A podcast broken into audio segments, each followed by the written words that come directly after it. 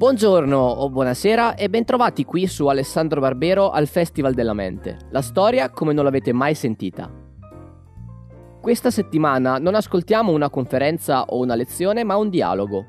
Nel novembre 2018 il professor Barbero è stato ospite all'Università del Dialogo, un'iniziativa organizzata da Sermig per una serata dal titolo Guerra e Pace. Il dialogo, spirito conduttore della serata, ruota attorno al vasto tema della Grande Guerra, prendendo alcuni spunti come i numeri della guerra, il concetto della sua totalità, il ruolo della politica italiana e il rapporto tra storia e memoria. Dall'Università del Dialogo Sermic 2018 a Torino, ecco a voi il professor Alessandro Barbero. Buon ascolto!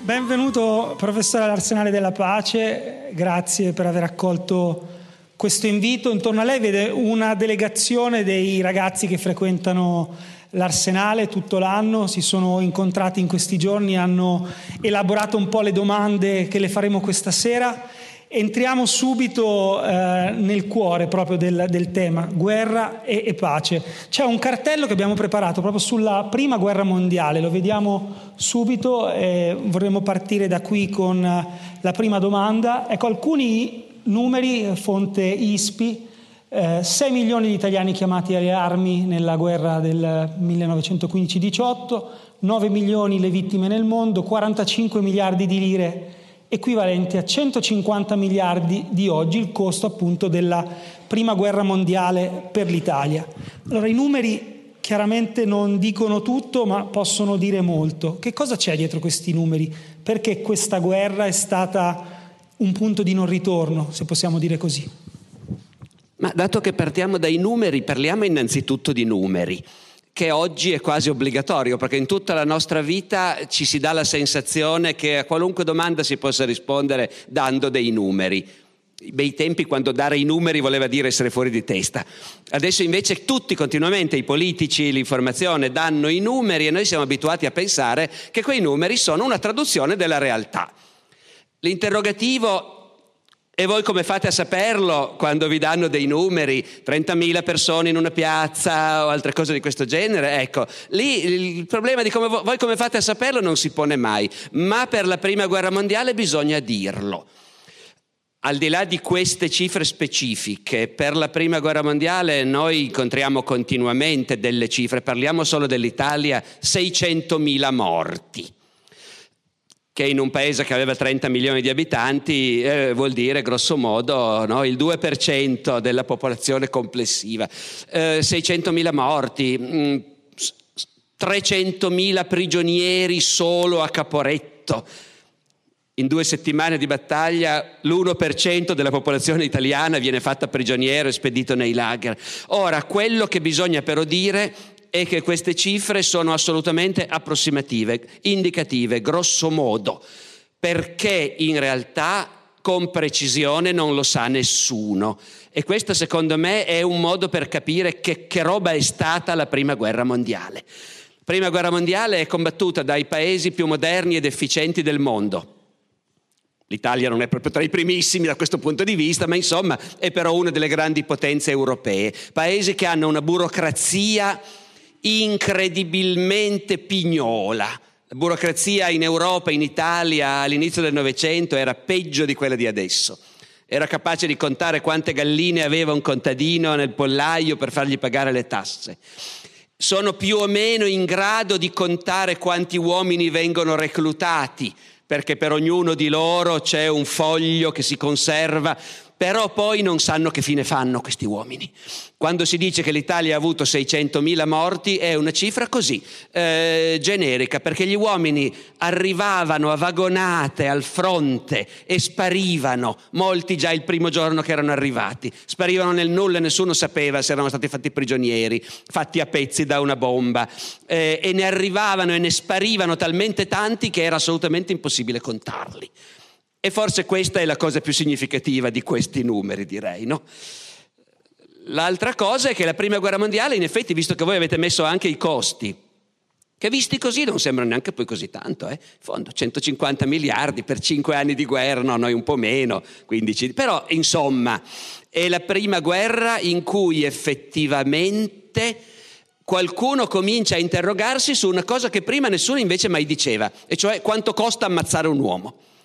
La guerra è sempre stata un costo, storicamente, lo diventa sempre di più nella storia d'Europa, perché finché dire, finché la guerra la fa Carlo Magno o il re dei Longobardi, il quale si limita a dire tutti gli uomini in grado di portare le armi si trovino nel tal posto il giorno tale, si portino viveri per tre mesi e poi, ecco, ma già nel basso medioevo, quando far la guerra vuol dire reclutare mercenari, che sono specialisti e costano quindi carissimi, già lì far la guerra vuol dire tasse. È impossibile fare la guerra senza aumentare le tasse e gli stati europei per secoli considerano fare la guerra la loro principale occupazione ed è intorno al fare la guerra che costruiscono apparati governativi, finanziari e fiscali sempre più efficienti. Ma che io sappia è solo durante la Prima Guerra Mondiale che ogni tanto qualcuno si ferma a dire come mi è capitato di trovare nei, nelle memorie degli ufficiali, supponiamo, no? L'ufficiale si ricorda, eravamo lì, a Mensa, a un certo punto eh, cominciano a bombardare gli austriaci, a quel punto andiamo nel rifugio, bombardano con i 305 che vuol dire dei pezzi di artiglieria di dimensioni immense, ognuno, ogni proiettile pesa tonnellate e costa migliaia di lire. Il bombardamento dura dieci minuti, escono, c'è stato un morto, quattro feriti e uno degli ufficiali scherza. Ecco, gli austriaci oggi hanno speso 50.000 lire per ammazzare un disgraziato. Non vale la pena, in realtà. E anche la guerra, e chiudo, cui, eh, chiudo sui numeri almeno e sui costi, in cui una, dopo una battaglia andata discretamente, mi pare la decima battaglia dell'Isonzo, gli italiani all'attacco per l'ennesima volta cercando di arrivare a Trieste, per l'ennesima volta non ci arrivano, però si va un pochino avanti. E un ufficiale del Comando Supremo scrive nel suo diario, i risultati di questa offensiva sono il monte Tale preso, quell'altro monte preso, 23.000 prigionieri austriaci e di fronte a questi buoni risultati la spesa nostra è stata di 70.000 morti e feriti e 700.000 proiettili di artiglieria spesi. E dice, fossero tutte così le nostre battaglie, tutto sommato potremmo starci dove a me la cosa che colpiva di più è questa idea della spesa. Sono una spesa i 70.000 morti e feriti come sono una spesa i 700.000 proiettili di artiglieria fabbricati qui all'Arsenale di Torino e in altri posti simili. Ecco, eh, il punto è che la prima guerra mondiale, e qui chiudo davvero, è la prima guerra totale in cui gli stati e non solo quelli autoritari, militaristi come la Germania o l'Austria-Ungheria o la Russia, ma anche le democrazie occidentali, decidono che vincere la guerra è l'unica cosa che conta, che non interessa assolutamente niente quanto spendiamo e quanti morti e feriti e mutilati avremo, perché vincere questa guerra a qualunque costo e senza assolutamente prendere in considerazione l'ipotesi di fermarci a un certo punto e dire ragazzi dai ci siamo sbagliati, facciamo la pace senza vinti né vincitori, anzi vincerla a qualunque costo è l'unica cosa che conta e alla gente si può chiedere per questo qualunque sacrificio. Agli uomini di andare in guerra a farsi ammazzare e all'inizio solo ai giovani non ancora sposati e poi quando quelli non ce n'è più abbastanza anche ai padri di famiglia. E, e all'inizio soltanto a quelli che hanno finito la scuola e dopo anche li prendiamo anche all'ultimo anno di scuola perché non ce n'è mai abbastanza e a quelli a casa lavorare in fabbrica senza più il diritto di sciopero eh, e l'orario ridotto, ridotto, era arrivato credo alle 8 ore in qualche caso allo scoppio della guerra, prima erano 10 o 12 le ore di lavoro naturalmente, no? Bene, c'è la guerra, tutto dimenticato, gli operai in fabbrica 12 ore, 14 ore, non importa, scioperare te lo scordi incidenti sul lavoro e figurati, non importa. E se a casa i bambini hanno fame non importa neanche quello, eh, perché l'unica cosa che conta è vincere la guerra. Ecco, questa è stata la prima guerra mondiale. Grazie.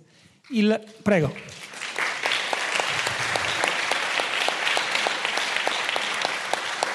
Grazie. Propongo di non applaudire più fino alla fine, alla così fine. guadagniamo tempo, se siete d'accordo. Eh, la prossima domanda parte da un video, un piccolo spezzone di un film.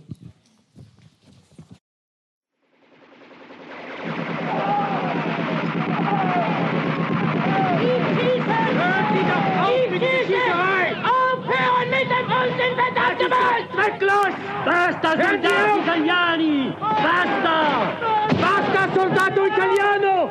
Non si fa uccidere così! Tornate indietro! Basta! Stop! Basta! Basta! Basta!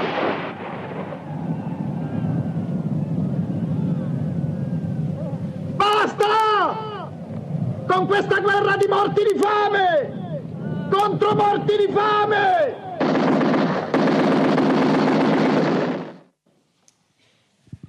Una, gu- una, guerra di morti di fame contro morti di fame, questa è una frase che pronuncia Gian Maria Volontè in questo film eh, degli anni 70.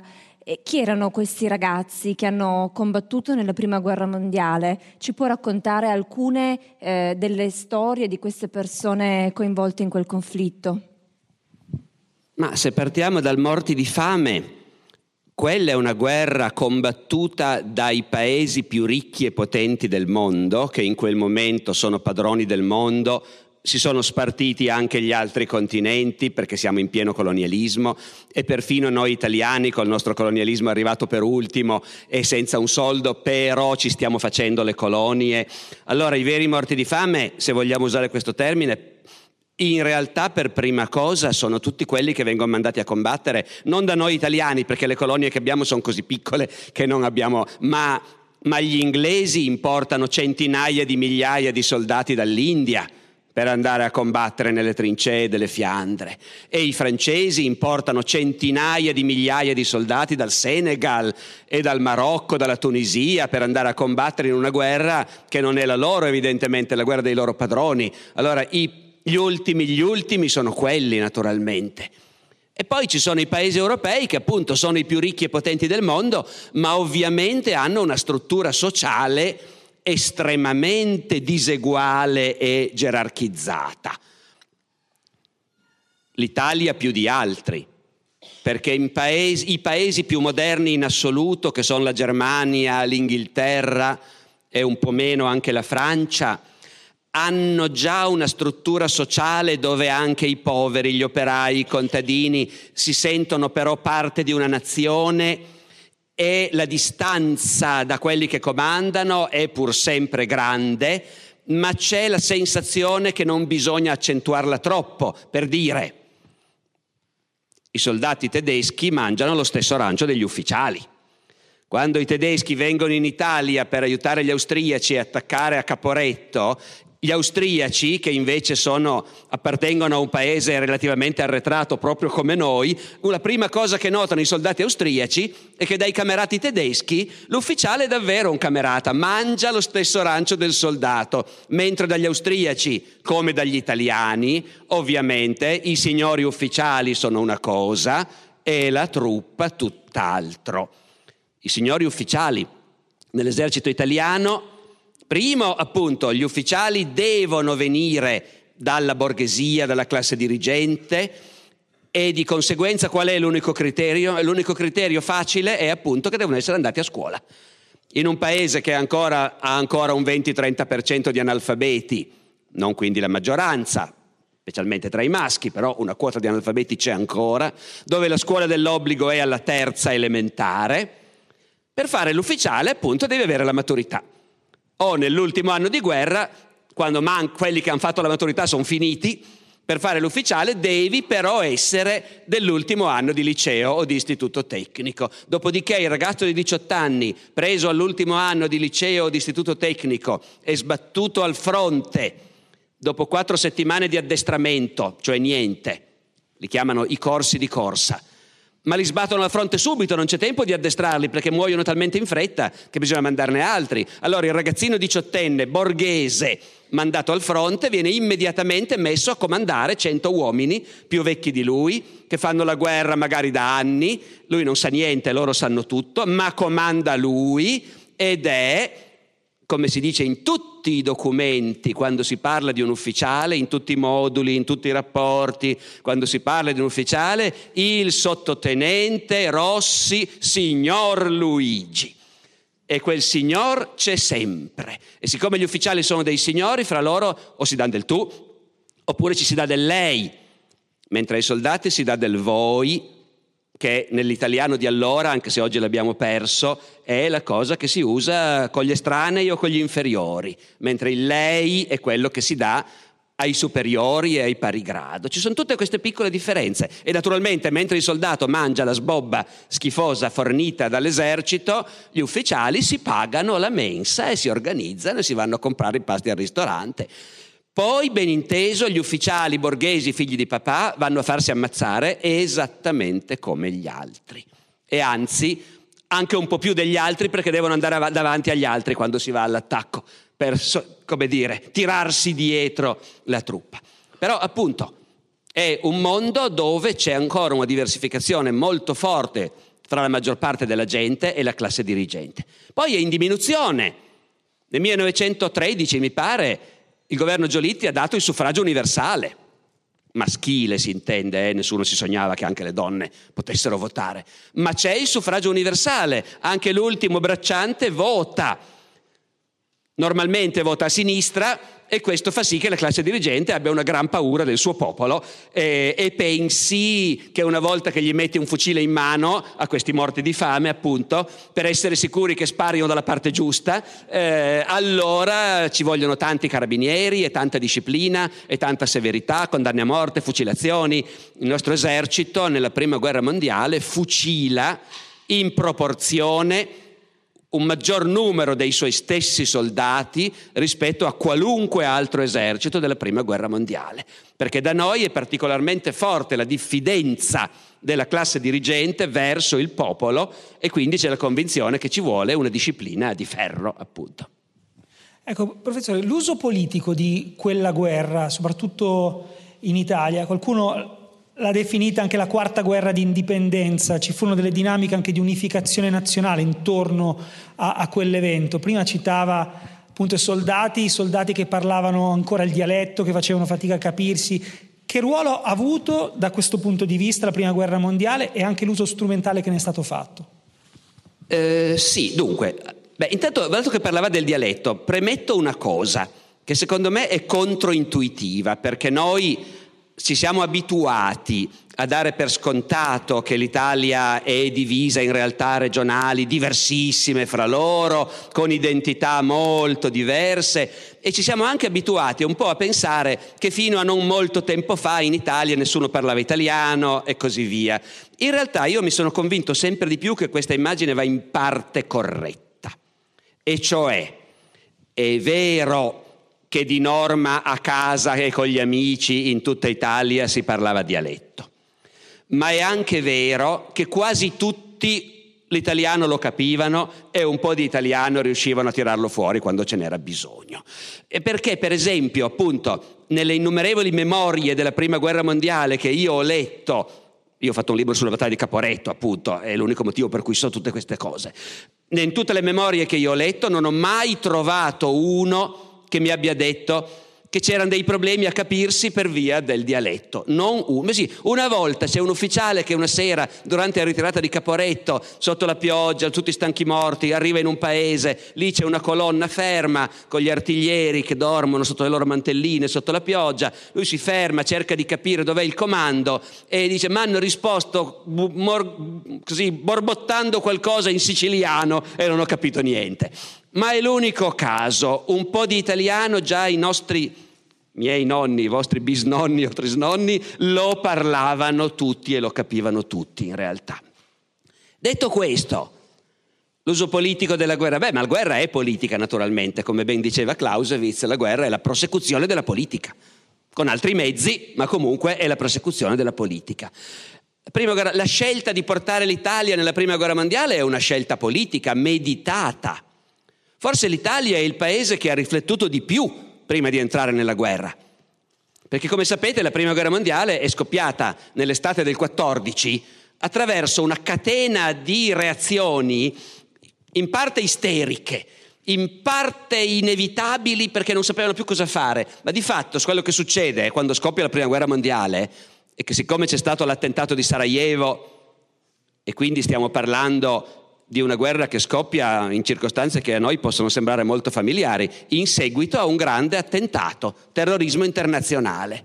Un paese è stato colpito, l'Austria-Ungheria, è convinto di sapere di chi è la colpa, della Serbia, Stato canaglia che finanzia i terroristi, e fra l'altro in parte era anche vero, cioè i terroristi di Sarajevo avevano degli agganci nei servizi segreti serbi, quindi l'Austria dichiara guerra alla Serbia, dopodiché in pochi giorni la Russia che è alleata con la Serbia dichiara guerra all'Austria, la Germania che è alleata dell'Austria dichiara guerra alla Russia, la Francia che è alleata della Russia dichiara guerra alla Germania, l'Inghilterra vorrebbe restare fuori perché la Brexit non è una novità di questi tempi, è una vecchia tentazione, e, e dice ai tedeschi guardate noi possiamo anche restare fuori, ci basta solo una cosa, che lasciate stare il Belgio perché il Belgio è una creazione della politica inglese, il Belgio vuol dire i porti di Anversa, di Ostenda, che permettono agli inglesi dall'altra parte del canale di avere il collegamento vitale col continente,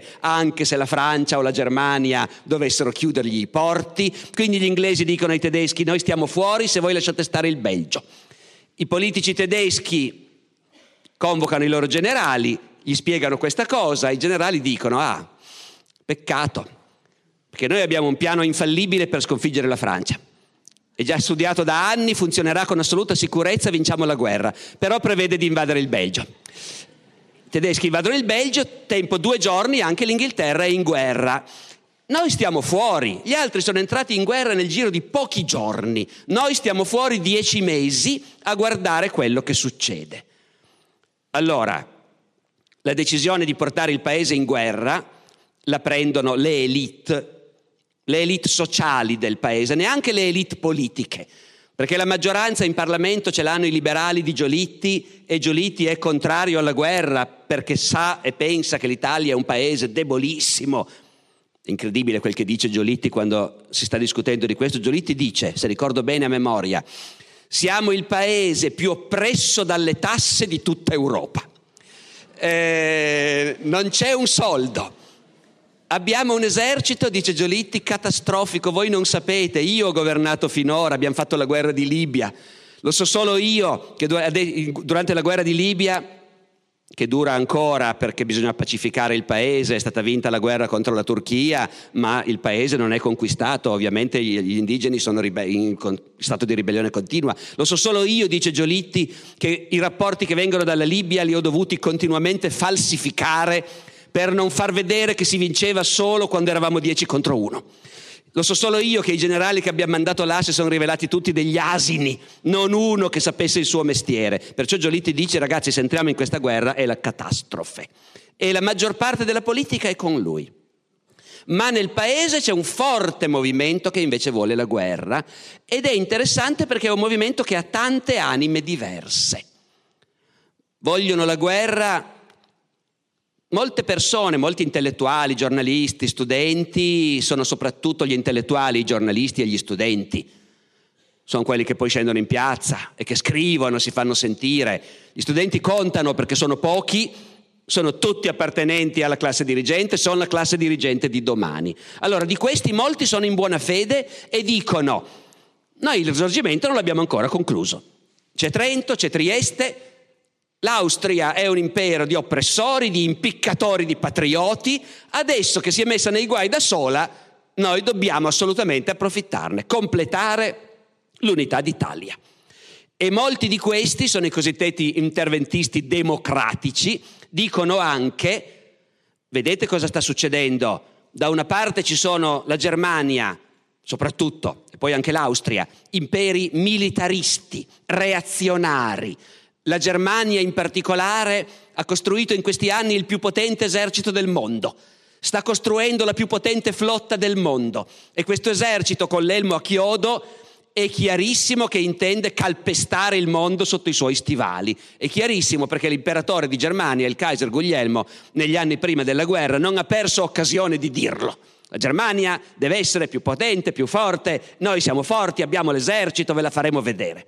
Allora in Italia molti dicono, signori, questa è una guerra fra potenze militariste, imperialiste, che vogliono conquistare il mondo, e paesi democratici. L'Inghilterra e la Francia sono le più antiche democrazie d'Europa, con tutti i loro limiti, ma sono paesi democratici. Se vincono i tedeschi è la fine, dominerà il mondo il militarismo con l'elmo chiodato. Noi dobbiamo dare una mano. Poi ci sono quelli che ragionano come si ragionava allora, quando si credeva alle razze. E quindi si diceva, questo è uno scontro epocale fra le due grandi razze d'Europa, la razza latina e la razza germanica. Vede, allora non solo si dava per scontato che le razze esistono e che esistono in permanenza, per cui già al tempo delle invasioni barbariche nell'impero romano c'era lo scontro fra la razza latina e la razza germanica, adesso c'è di nuovo. E tutti quelli che credono alle razze, cioè tutti all'epoca, credono anche a Darwin, alla lotta per la sopravvivenza, alla sopravvivenza del più forte. E quindi se le razze si scontrano, una vincerà e dominerà il mondo e un'altra perderà. E noi dobbiamo intervenire a fianco della Francia per difendere la razza latina contro la razza germanica. Come sembra lontano quel mondo, era il tempo dei miei nonni, mio nonno era lì, in quella guerra. Dopodiché, da questo discorso, la sopravvivenza del più forte, molti interventisti deducono logicamente, e lo scrivono anche sui giornali, che sì, risorgimento, Trento, Trieste, va benissimo, specialmente per il popolo, ma la verità è che l'Italia deve dimostrare di essere forte, potente, deve diventare uno dei grandi paesi che dominano il mondo.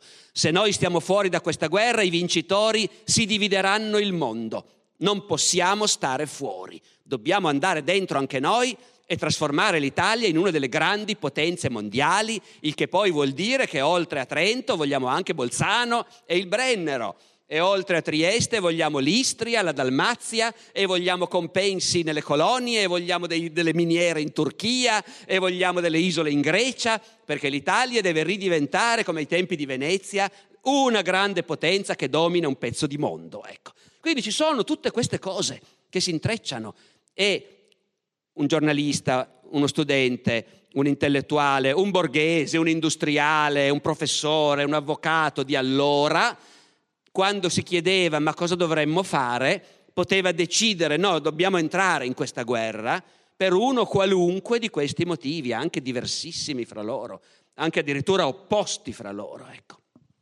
Grazie. Ludovica. Ludovica. Buonasera. Io volevo chiederle eh, com'è cambiata la guerra dal 1914 ad oggi e poi eh, ritiene più devastanti le guerre di trincea o le guerre attuali? Grazie. Eh, la guerra non è cambiata dal 14 a oggi, la guerra è sparita.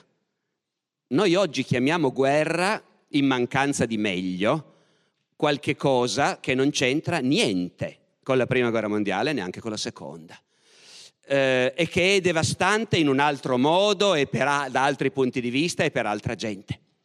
Quello che voglio dire è che la prima guerra mondiale e anche la seconda sono guerre in cui, secondo la tradizione di ciò che è stata sempre la guerra, sempre potrei dire, la guerra è sempre stata, in linea di massima, uno Stato che ne invade un altro.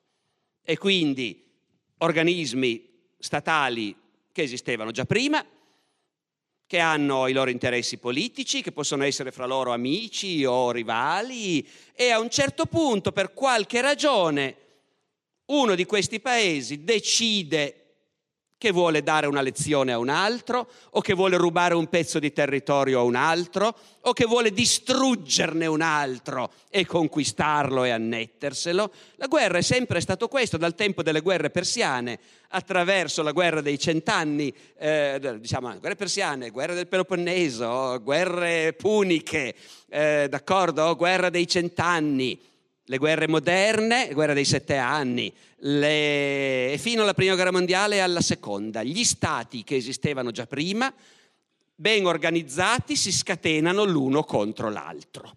Nello scatenarsi l'uno contro l'altro sono disposti, primo, a spendere un sacco di soldi, e questo da sempre, secondo, a impegnare in guerra una quota crescente dei loro abitanti. Oh no, non crescente, varia, varia da un'epoca all'altra.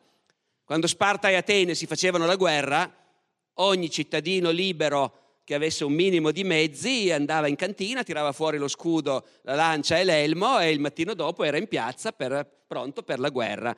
Eh, mentre invece nelle guerre del Settecento, epoca illuminata e umanitaria, si diceva no, reclutiamo apposta dei poveracci morti di fame che tanto non hanno altro obiettivo nella vita, mangeranno il pane del re, saranno grati, faranno la guerra, si faranno ammazzare e i civili, se Dio vuole, se ne stanno a casa tranquilli. Da questa che è la situazione del Settecento, attraverso le guerre napoleoniche e poi quelle dell'Ottocento, si va invece nella direzione di coinvolgere sempre di più la gente, eserciti sempre più grandi, non più il soldato di professione che ancora al tempo delle guerre napoleoniche era un disoccupato, un ricercato dalla polizia, uno che voleva un po' di soldi per ubriacarsi, uno che aveva messo incinta la ragazza e poi di nuovo un disoccupato e un altro disoccupato e un altro disoccupato. Quelli si arruolavano, fine. Ma la prima guerra mondiale invece vuol dire a casa di tutti arriva la cartolina, se sei nato in quell'anno parti e vai a farti ammazzare, se sei maschio si intende. Ecco voti e quindi vai anche a farti ammazzare.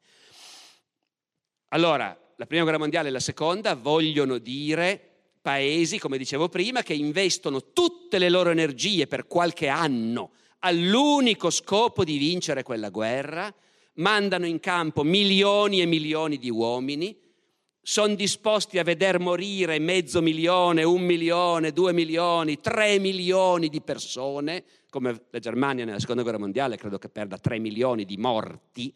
Ecco.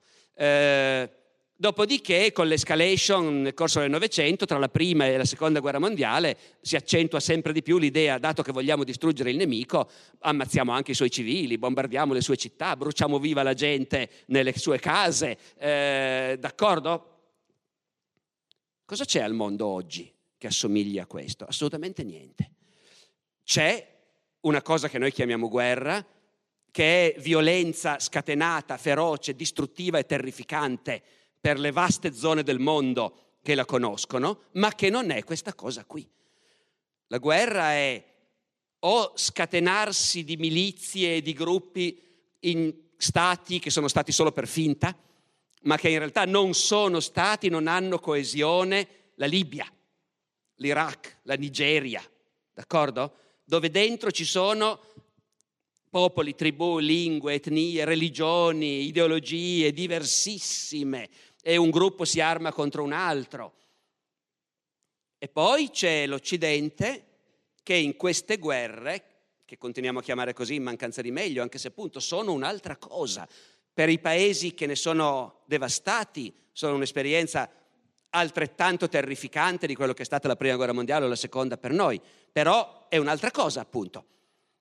E quando gli occidentali decidono di intervenire in queste guerre, ci intervengono facendo bene i conti su quanto possiamo spendere, e più di così no, e facendo bene i conti su quanti uomini ci possiamo mandare, pochi, perché sono i nostri, preziosi, e mentre nella prima guerra mondiale i nostri andavano all'attacco a migliaia contro le baionette e cadevano a migliaia sotto i colpi delle mitragliatrici, adesso ogni singolo soldato europeo o americano che si trova in un teatro di guerra ha un giubbotto antiproiettile, un elmetto di Kevlar, un'equipe medica dietro pronta a soccorrerlo se si fa una scalfittura, perché perderne anche solo uno in combattimento è una cosa che è meglio evitare, poi ogni tanto qualcuno se ne perde, uno stillicidio, ma poi pochi sempre. Se succede una volta che scoppia una bomba e muoiono 20 soldati italiani in Afghanistan, il paese è giustamente sconvolto. Se la stessa bomba uccide mille afghani non importa niente a nessuno naturalmente. Quindi per dire, a me sembra veramente che sia un fenomeno diverso. Quello che c'è in comune è che uomini armati sparano. Ecco, questo sì, e lei dirà non è poco. Però è un fenomeno diverso e non paragonabile ed è distruttivo in un altro modo, non fa così tanti morti, però spezza lo spirito dei paesi. Una cosa che a me colpisce molto è il fatto che noi, l'Occidente, accoglie o, com- o respinge, ma comunque è cercato da una marea di profughi e si dice come cosa normalissima, eh, sono profughi che scappano dalla guerra. Ora, in realtà l'Occidente ha vissuto nel Novecento guerre spaventose che hanno devastato il suo territorio e nessuno scappava, perché erano guerre combattute da comunità nazionali forti, con una fortissima identità, inquadrate, disciplinate, strutturate. Non veniva in mente a nessuno di scappare. Invece le guerre di oggi devastano paesi che già hanno spesso un'identità debole, fragile e non coinvolgono la gente se non nel senso di fargli venire in mente che da lì se ne vogliono andare. Adesso quest'ultima parte del mio discorso è una diagnosi frettolosa ovviamente, ma sono cose che hanno cominciato a girarmi nella testa, ecco, ultimamente. Monica.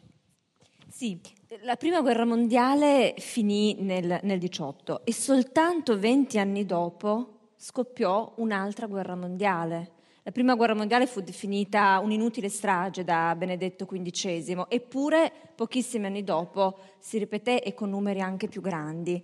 E la pace di Versailles, che fu il trattato eh, alla conclusione della prima guerra mondiale, viene considerata una non pace eh, perché preparò poi quelle condizioni di sete di rivincita e anche quegli squilibri territoriali, pensiamo ad esempio al Medio Oriente, i cui effetti si sentono ancora oggi.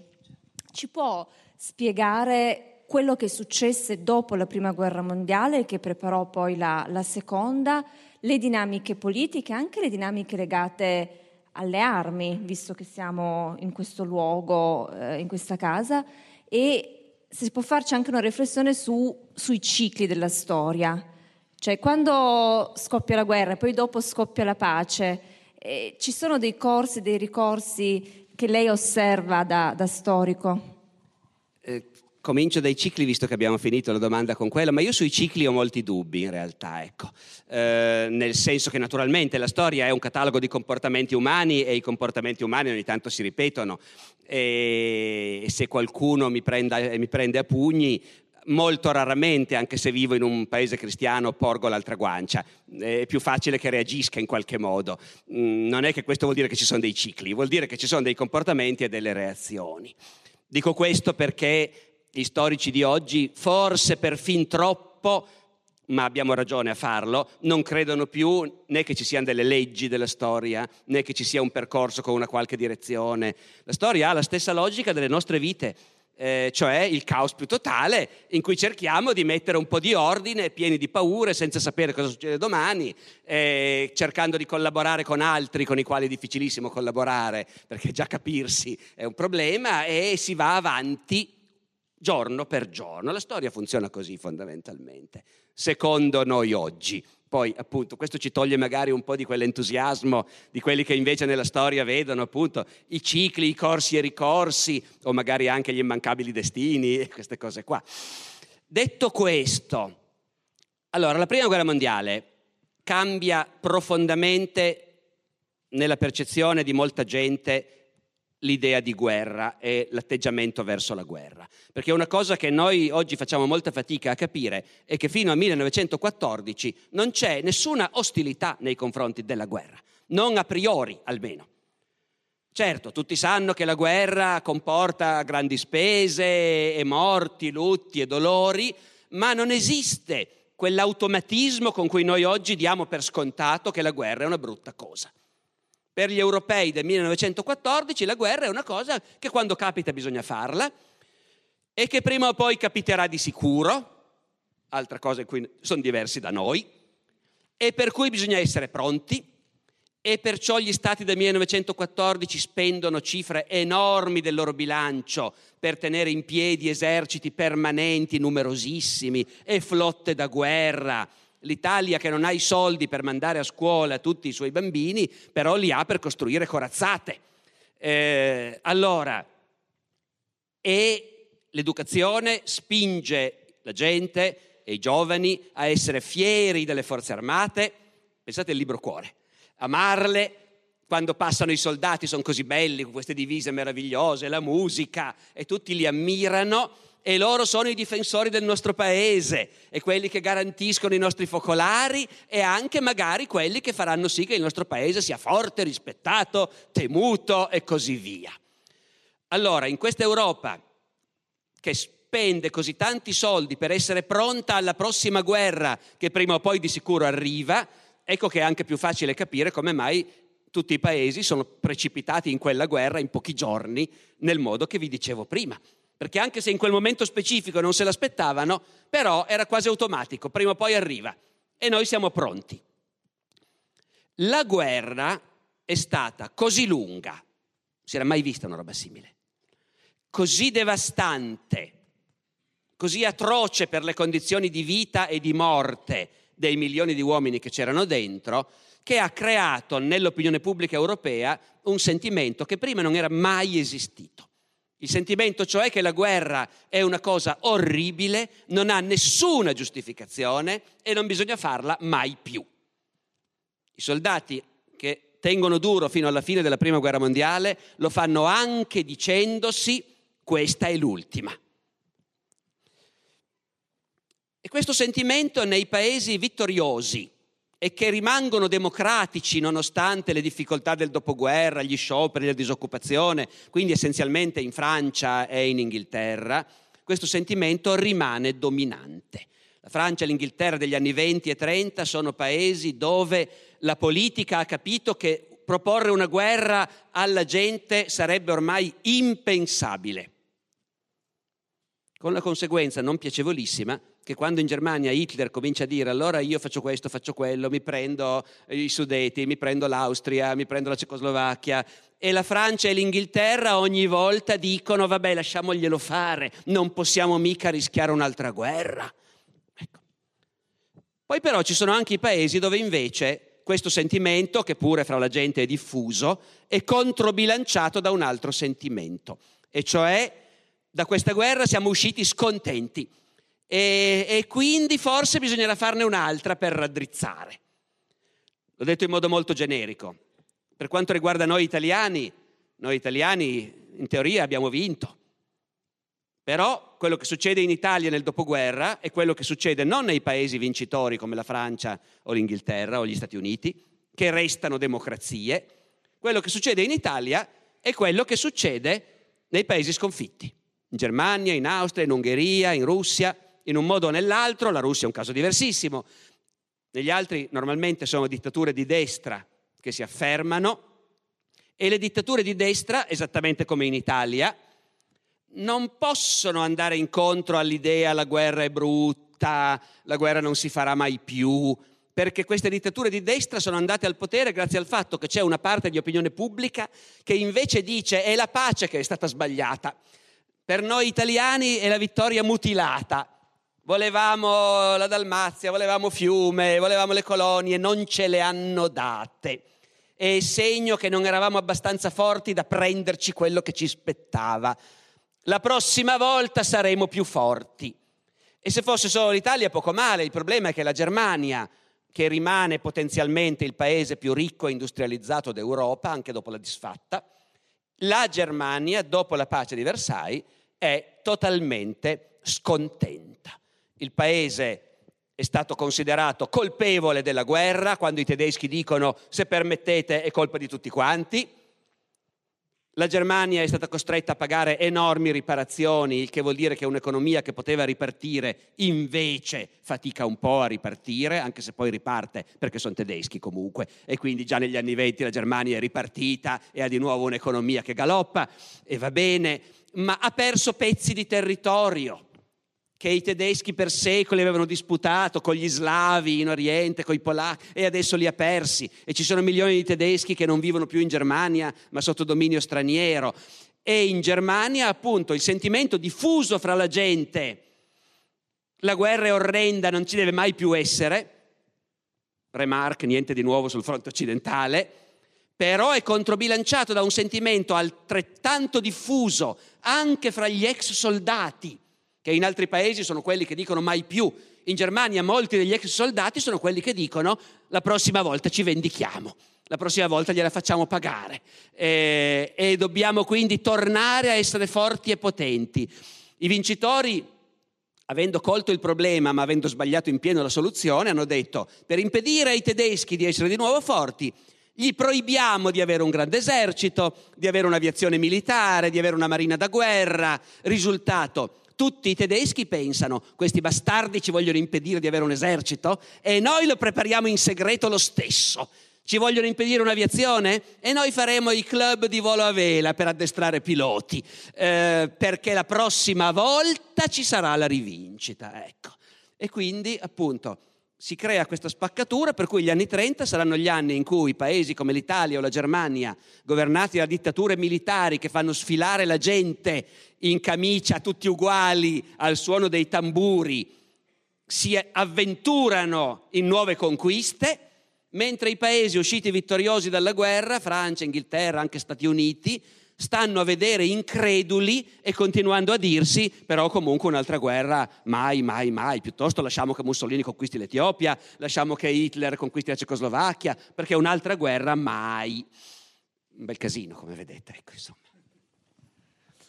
La prossima domanda è una domanda che ci porta un po' all'oggi, eh, parte da queste immagini che vediamo insieme immagini di pochi giorni fa a Parigi, dovremmo, dovremmo vederle, tanti capi di Stato a Parigi proprio nel ricordo dei cento anni dell'armistizio, della fine di quella prima guerra mondiale. Ecco, il mai più che diceva in Europa almeno si è tradotto poi nell'esperienza della, dell'Unione Europea che ha garantito, oltre e sta garantendo un periodo di pace lungo rispetto alla storia dell'Europa. Pace qui, ma dice, come diceva prima, l'Occidente è impegnato magari per procura su altri conflitti, mi viene da pensare a quello che è avvenuto in Siria dove eh, forse il contesto è diverso, ma l'esperienza di guerra do- totale ha coinvolto comunque una grande fetta della popolazione, città come Aleppo o, o, altre, o altre, realtà. Allora, partendo proprio da, dai rischi che corre il mondo di oggi, c'è una domanda di Paola. Buonasera. Come possiamo imparare dalla storia se di fatto continuiamo a commettere gli stessi errori, ad esempio esasperando l'idea di identità nazionale e di confine? Cioè, non stiamo un po' eh, contraddicendo quel concetto di globalizzazione che dovrebbe essere alla base della pace? Grazie. Eh, come dire, è una domanda che contiene già la sua risposta, nel senso che il fatto che nessuno impara niente è evidente, è sotto gli occhi di tutti. Eh, perché nessuno impara niente? Perché naturalmente per imparare bisogna aver voglia di, e tempo di interrogarsi su quello che si sta facendo e su quali sono i precedenti. A me è capitato una volta di incontrare un ragazzo che mi ha detto, ma senta, ma professore, ma vero che i politici vi consultano voi storici, vero, prima di prendere le decisioni? E gli ho detto, eh, ancora te. Allora, eh, la storia non è particolarmente magistra vite nel senso che appunto permetta di dare le risposte con certezza, non ha leggi. Una, forse, direi. Tutta la mia esperienza, direi che una legge la storia ce l'ha. Mm, non bisogna invadere la Russia. A parte questo, direi che non ce ne sono fondamentalmente di leggi, però voi vedete...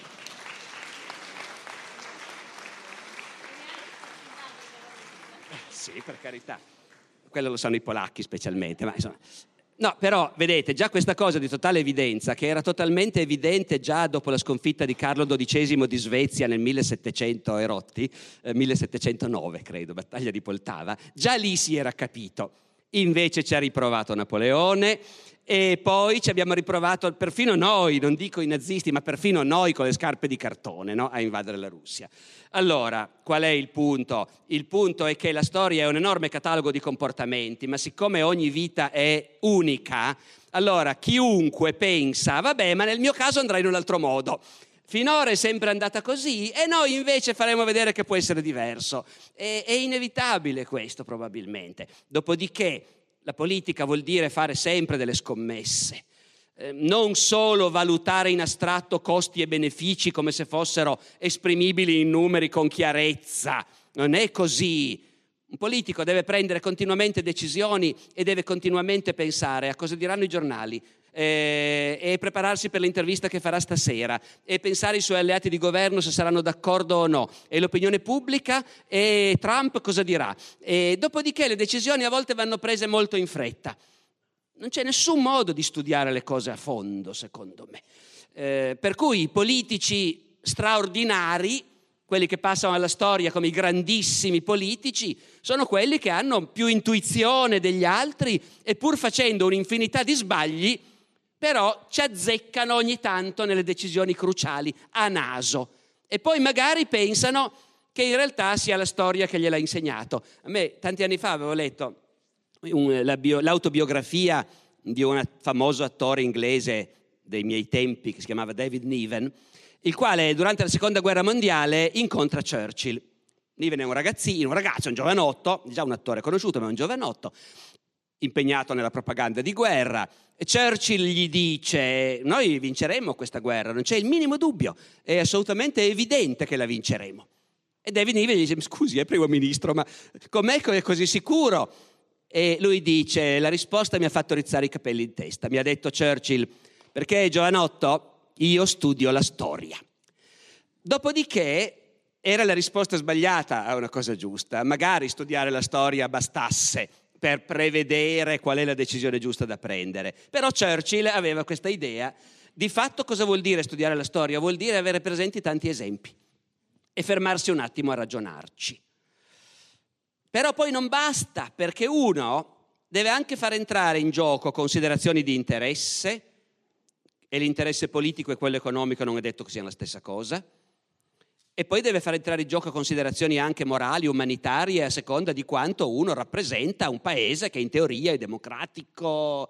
E allora la storia dice, finora, quando in un paese del Nord Africa o del Medio Oriente c'è un feroce dittatore che è noto perché fa sparire gli oppositori, tortura, crea panico e terrore fra chi non è d'accordo, al tempo stesso tiene insieme il paese con pugno di ferro, garantisce stabilità e pace interna, ha anche un certo consenso in parte della popolazione e prende bustarelle da noi occidentali e in cambio possiamo contare su di lui, gli vendiamo armi, eh, non bisogna buttarlo giù quel dittatore, perché poi è peggio. Ma chi è che andrebbe a dire questa cosa all'opinione pubblica? Mi sento nei guai io a dirlo a voi adesso, nel senso che non è la mia opinione, è, mi sembra, l'insegnamento della storia recente.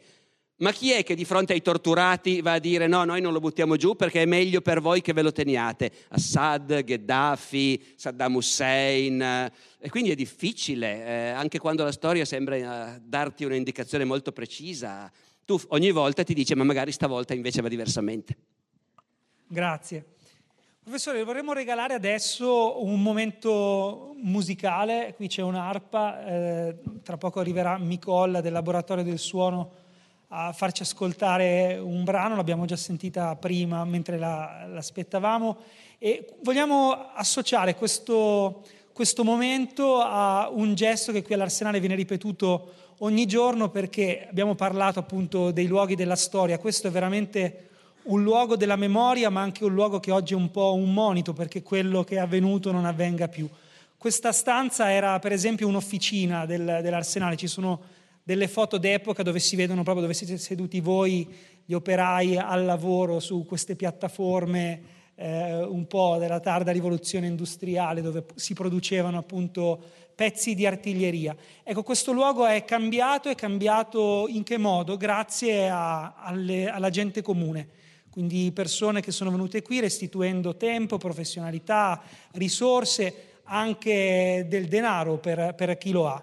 E oggi l'Arsenale Militare è una casa di pace, pensate vi do qualche numero, ogni notte nelle case dell'Arsenale della Pace in Italia, in Brasile, in Giordania dormono 2.000 persone, ci sono eh, circa 10.000 risposte ogni giorno e tutto questo avviene nella semplicità attraverso la, la, l'impegno quotidiano a ridire sì ancora una volta, sia alla vita, sia all'accoglienza, sia alla pace, no alla guerra. Allora passerà tra di voi un sacchetto che è il sacchetto della restituzione, questo gesto all'arsenale avviene veramente tutti i giorni, potete riempirlo con quello che sentite, quindi con le vostre motivazioni, le vostre scelte di vita, se avete anche delle risorse che permetteranno appunto di tenere sempre aperta la porta di questa casa.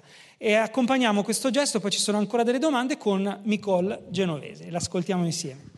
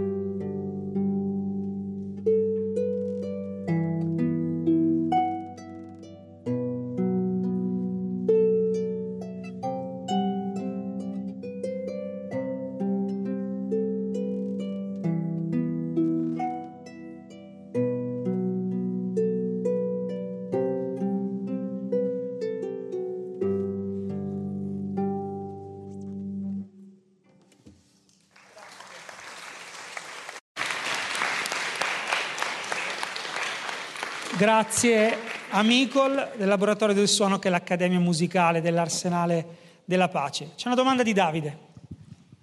Buonasera. Lei prima ha citato il concetto di guerra totale. Nella guerra, nella guerra totale appunto c'è questo elemento della propaganda atto a manipolare il, diciamo, l'opinione pubblica. Come nella prima guerra mondiale per la prima volta l'abbiamo visto forse costruito in modo sistematico per intervenire in modo, su, diciamo, a tappeto su tutta la popolazione.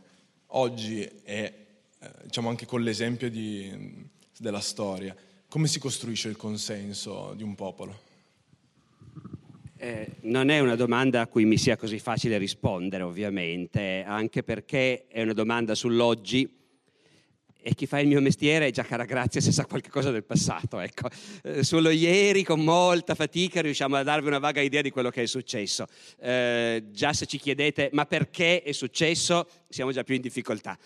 Sull'oggi non ci capiamo niente neanche noi naturalmente. Si può provare a fare un confronto fra quello che ci sembra di vedere oggi e quello che ci sembra di sapere del passato. Allora, il passato quando noi parliamo di propaganda, in realtà è una storia a sé stante quella della propaganda. La propaganda è sempre esistita in una forma o nell'altra.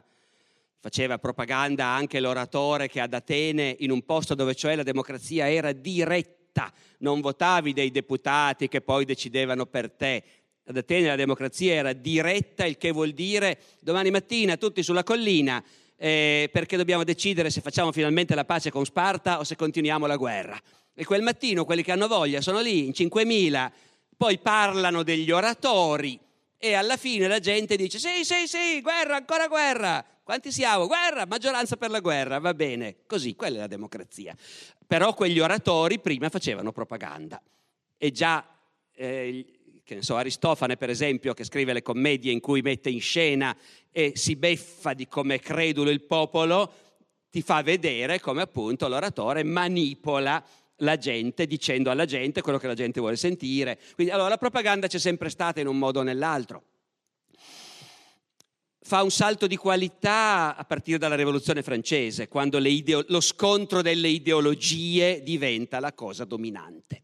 Prima fare propaganda voleva dire come dire, consolidare il sentimento monarchico della gente facendo vedere che il re è bello, elegante, circondato da gentiluomini sfolgoranti, vive in meravigliosi palazzi che peraltro danno lavoro alla gente. Eh, ma invece dalla rivoluzione francese in poi la propaganda vuol dire, come dire, noi contro loro e già nell'Ottocento assume delle forme che possono sembrare modernissime, anche se non ci sono altri mezzi che i giornali o i foglietti volanti stampati sul momento in tipografia o i discorsi dal balcone, ecco, ma già nell'Ottocento, durante le cinque giornate di Milano, che noi a volte ci immaginiamo, siccome fin da bambini abbiamo visto delle figurine sui libri di scuola, no? eh, ci immaginiamo come una cosa così, più o meno innocua, eh, una roba imparata a scuola. Le cinque giornate di Milano naturalmente vuol dire Milano con i morti per le strade, con migliaia di morti per le strade, con eh, i giovanotti barbuti che sbucano da un angolo e sgozzano il soldato che è rimasto solo, con i soldati che entrano in una casa da dove gli hanno sparato e ammazzano a baionettate tutti quelli che ci sono dentro. Dopodiché, nonostante il livello di violenza e di atrocità sia già quello che vi ho descritto, da entrambe le parti si fa propaganda dicendo è molto peggio. Gli altri non vi immaginate che atrocità fanno. Ai soldati austriaci si racconta che quando si, se ti fanno prigioniero, guarda che le donne italiane ti cavano gli occhi. E, e, agli italiani si racconta che gli austriaci sventrano le donne incinte e che hanno trovato un soldato austriaco che aveva nello zaino una serie di dita di donne mozzate per portargli via l'anello. Eppure è solo a parole, basta chiacchierare, basta diffondere queste cose e funziona già. Il Novecento è il secolo in cui queste cose vengono invece sistematizzate usando dei mezzi straordinari, che sono la radio, il cinema, il cinegiornale che precede tutte le proiezioni, eh, i manifesti, i manifesti appesi a tutti i muri con uno sforzo continuo di artisti in gamba di rappresentare le cose come si vuole farle vedere. Il nostro eroico soldato eh, che sta combattendo per la difesa della patria e dei valori cristiani contro il mostro bolscevico. Eh, allora, tutto questo non esiste più apparentemente manifesti di propaganda, sì, ma insomma veramente pochissima roba, no? Visivamente non c'è quasi più niente. Cinegiornali, lasciamo perdere anche quelli. La propaganda non è facilmente riconoscibile, perché di fatto la propaganda si è trasformata nel i telegiornali, i giornali radio, i quotidiani devono dire delle cose che non si vede, ma sono le cose che noi vogliamo che dicano. E, e di conseguenza quelle piccole sfumature, quei piccoli ritocchi nel tono che fanno sì che la gente capisca quello che noi vogliamo che si capisca.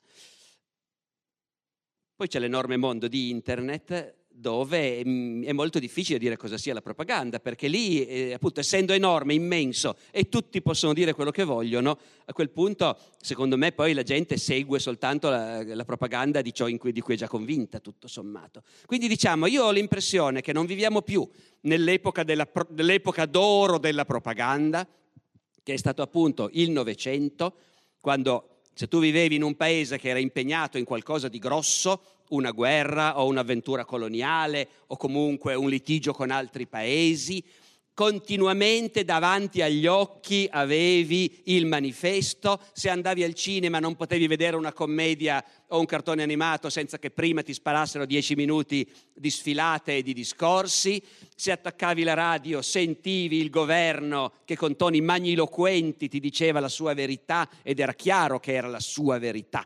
È l'epoca in cui Orwell scrivendo 1984, immagina un futuro in cui tutti avranno in casa uno schermo che deve stare obbligatoriamente sempre acceso e dove parla il grande fratello.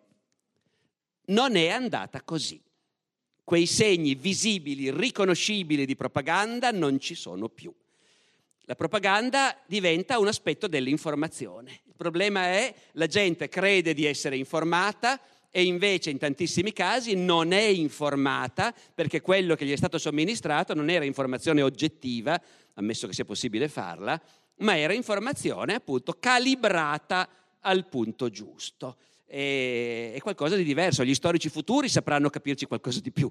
Io non ci capisco niente esattamente come credo molti di noi qui. Ecco. Grazie. Grazie. Godfred. Godfred.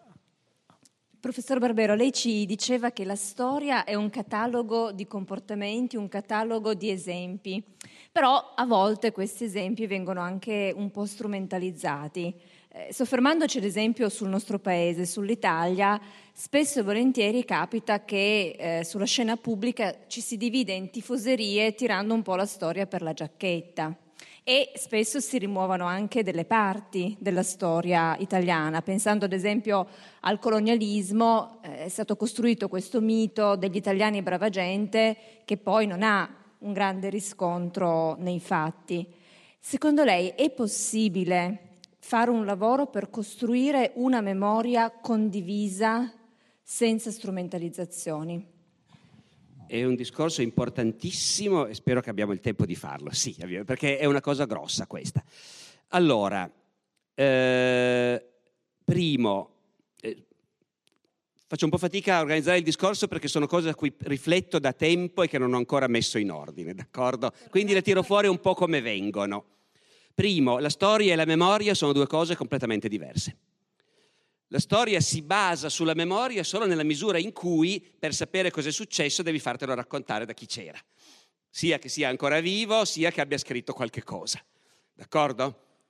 Ma di per sé storia e memoria sono due cose completamente diverse. La memoria è sempre soggettiva, è individuale, è come io o la mia famiglia o il mio paese hanno vissuto quegli avvenimenti. Non è mai condivisa. So che è uno slogan che la nostra politica ripete da tempo, perché forse è anche il suo mestiere creare condivisione, creare unità nel paese, ma lo slogan della memoria condivisa è uno slogan completamente idiota. Il figlio di un fascista che è stato passato per le armi dai partigiani difficilmente, statisticamente, in rari casi riesce a prendere le distanze da questo e a dire però avevano ragione i partigiani. Eh, mentre il figlio di un partigiano che è stato impiccato dai tedeschi evidentemente ha una memoria diversa. Sto parlando della resistenza che è uno dei momenti grossi in cui ci si spacca, ma nel nostro paese ce ne sono stati tanti di quei momenti, perché anche sul risorgimento, l'unificazione del mezzogiorno, ci si è spaccati allora e ci si continua a spaccare adesso. Allora, la memoria va trattata con cautela.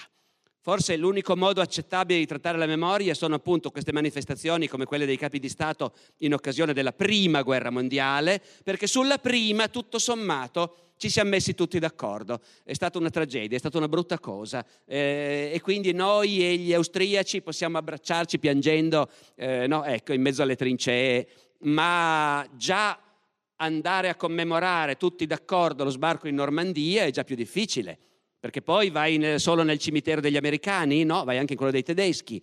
Però in quello dei tedeschi ci sono anche le SS. E allora la memoria è una trappola continua.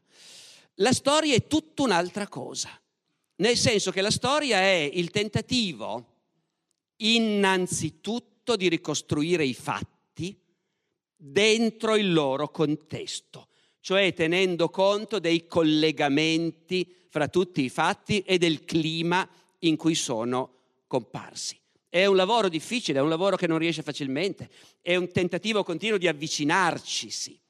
Però è assolutamente fondamentale tenere distinto. Poi la, la storia può anche essere il tentativo di interpretare i fatti, ma intanto per interpretarli devi aver più o meno stabilito che quelle cose lì sono successe. E poi la storia tu la puoi tranquillamente fare schierandoti, ma non si deve vedere. Se io scrivo una storia della resistenza e sto con quelli che per fortuna hanno vinto, cioè con i partigiani, e non con quelli che per fortuna hanno perso e sono stati sbaragliati e annientati, e cioè i fascisti.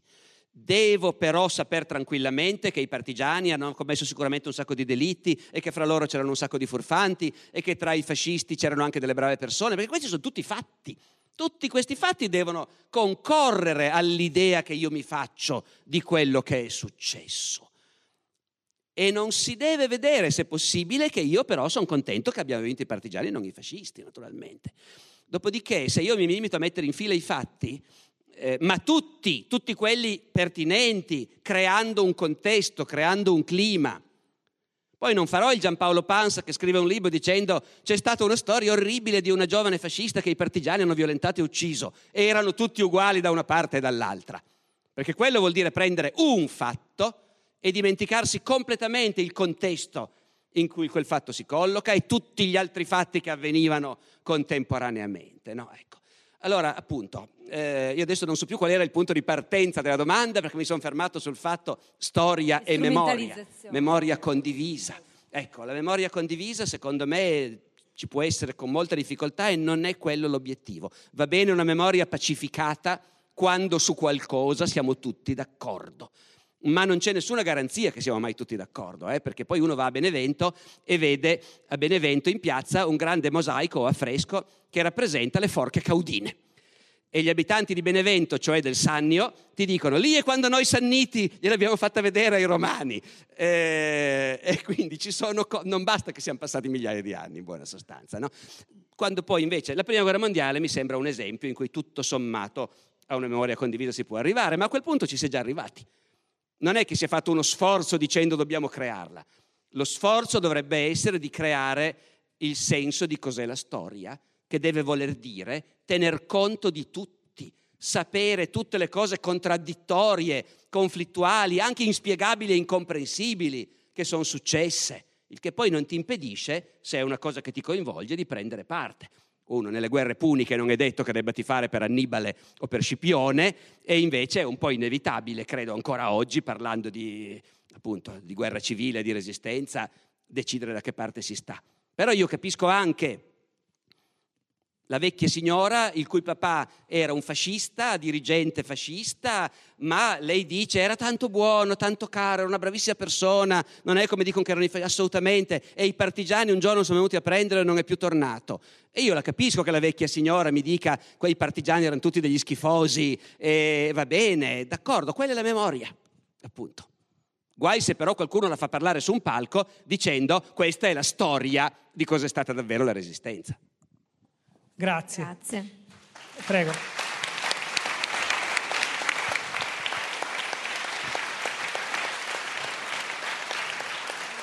Professore, abbiamo, abbiamo, ancora un'ultima domanda, prima però come ogni incontro dell'Università del Dialogo affidiamo le conclusioni ai ragazzi che ci diranno che cosa hanno imparato stasera. È un metodo che funziona, che sperimentiamo da tanto. Prego. A me sembra una cosa terribile eh, che loro debbano già dire adesso a tamburo battente cosa hanno imparato, ma comunque se, sono, fa, sono se abitu- voi fate sono così, abituati. Buonasera. Eh, io ho imparato questo elemento su cui non avevo mai riflettuto del costo in termini meramente economici di una vita umana che viene persa in, in guerra e sulla quale viene fatto un conto eh, sulla base delle armi che sono state usate e su quanti feriti e morti abbiamo avuto dalla nostra parte per eh, ucciderne uno dei loro. A me è piaciuto particolarmente quest'ultimo intervento con la differenziazione tra storia e memoria. L'ho trovato particolarmente di riflessione. Grazie. Buonasera. Eh, a me sinceramente è piaciuta la parte mh, della, mh, dell'annessione di, di, di, tutti gli stati nella prima guerra mondiale. Ovviamente tutti avevano una, una loro parte, un, un, loro obiettivo, ma comunque tutti avevano quell'ego eh, naturale dell'uomo che, che sta a fondo di ogni cosa. Io ho imparato questo. E una cosa che a me ha colpito molto è stata una delle frasi che lei ha detto, e cioè che la memoria è una trappola continua, perché probabilmente ognuno di noi ricorda a suo modo le cose e magari non è sempre giusto quello che pensiamo, quindi è importante davvero fare una differenza tra storia e memoria. Io ho imparato che bisogna aver voglia e trovare il tempo di approfondire. Grazie, grazie ragazzi. Ah,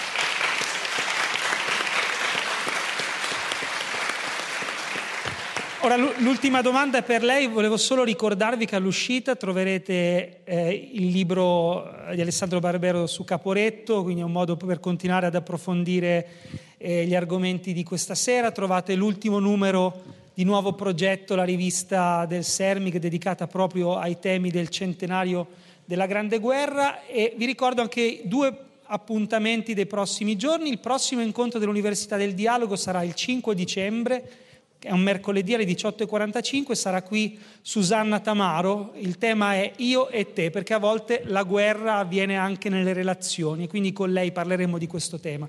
E poi il 26 di novembre alle 16, eh, un incontro importante perché proprio nell'ambito delle eh, celebrazioni dei cento anni della fine della Prima Guerra Mondiale, sarà qui all'Arsenale della Pace il Presidente della Repubblica Sergio Mattarella. Ci saranno poi ulteriori indicazioni per chi volesse partecipare. E intanto cominciamo a dirvelo. Eh, professor Barbero, l'ultima domanda è quella che faremo un po' a tutti gli ospiti di questo ciclo, il ciclo è Facciamo pace. Allora, se lei dovesse dare una definizione breve della pace da storico, che cos'è la pace? Perché se ne parla sempre, però ognuno la declina in modo diverso, ma lei che idea si è fatto su questo? È una delle cose che ho detto prima spiegano perché è difficile rispondere nettamente a questa domanda. Perché quello che ho detto prima è che anche la guerra non è ben chiaro che cosa sia.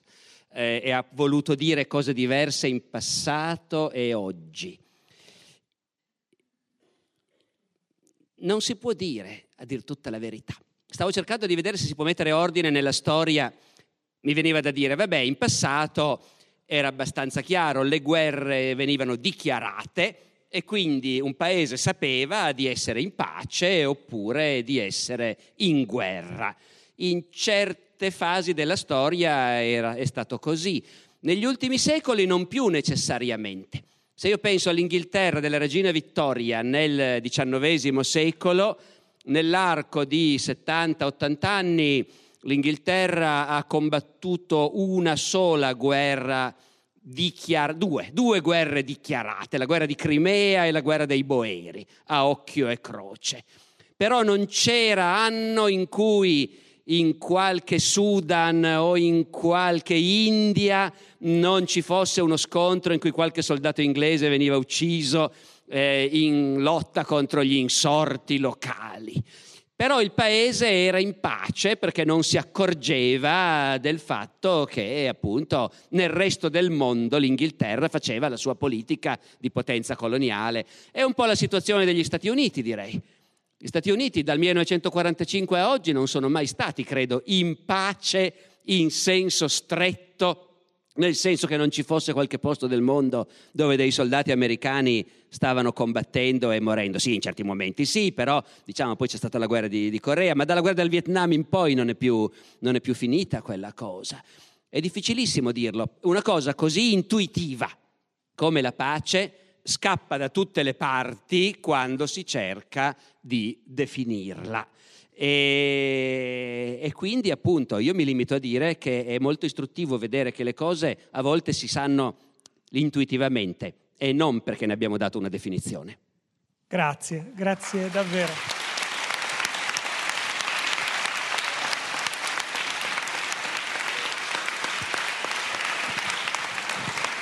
Grazie Grazie al professor Barbero. Grazie ragazzi e grazie a tutti voi. Grazie.